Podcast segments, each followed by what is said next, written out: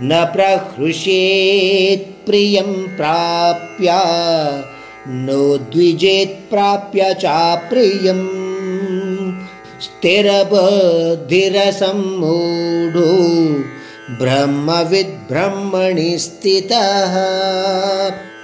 కర్మలు చేయడము కర్తవ్యము అని అంతకు ముందు శ్లోకాలలో మనం తెలుసుకున్నాం మానవ జన్మ పొందిన కారణంగా మన ఇంద్రియాలు మనస్సు బుద్ధి కూడా నిలకడగా ఉండవు.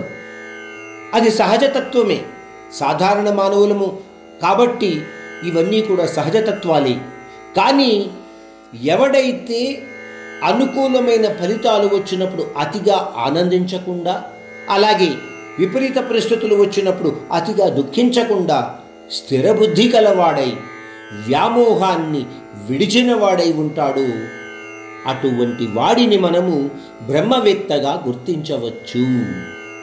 అటువంటి వాడిని మనము జ్ఞానిగా తెలుసుకోవచ్చు. అటువంటి బ్రహ్మవేత్త ఆ బ్రహ్మాండ స్వరూపుడైన పరబ్రహ్మయందు లీనమై అన్ని పరిస్థితులలోనూ కూడా ఏకీభావ స్థితిని అనుభవించేవాడిగా ఉంటాడు. అన్న విషయాన్ని మనకు పరమాత్ముడు ఈ శ్లోకం ద్వారా తెలియచేస్తున్నాడు.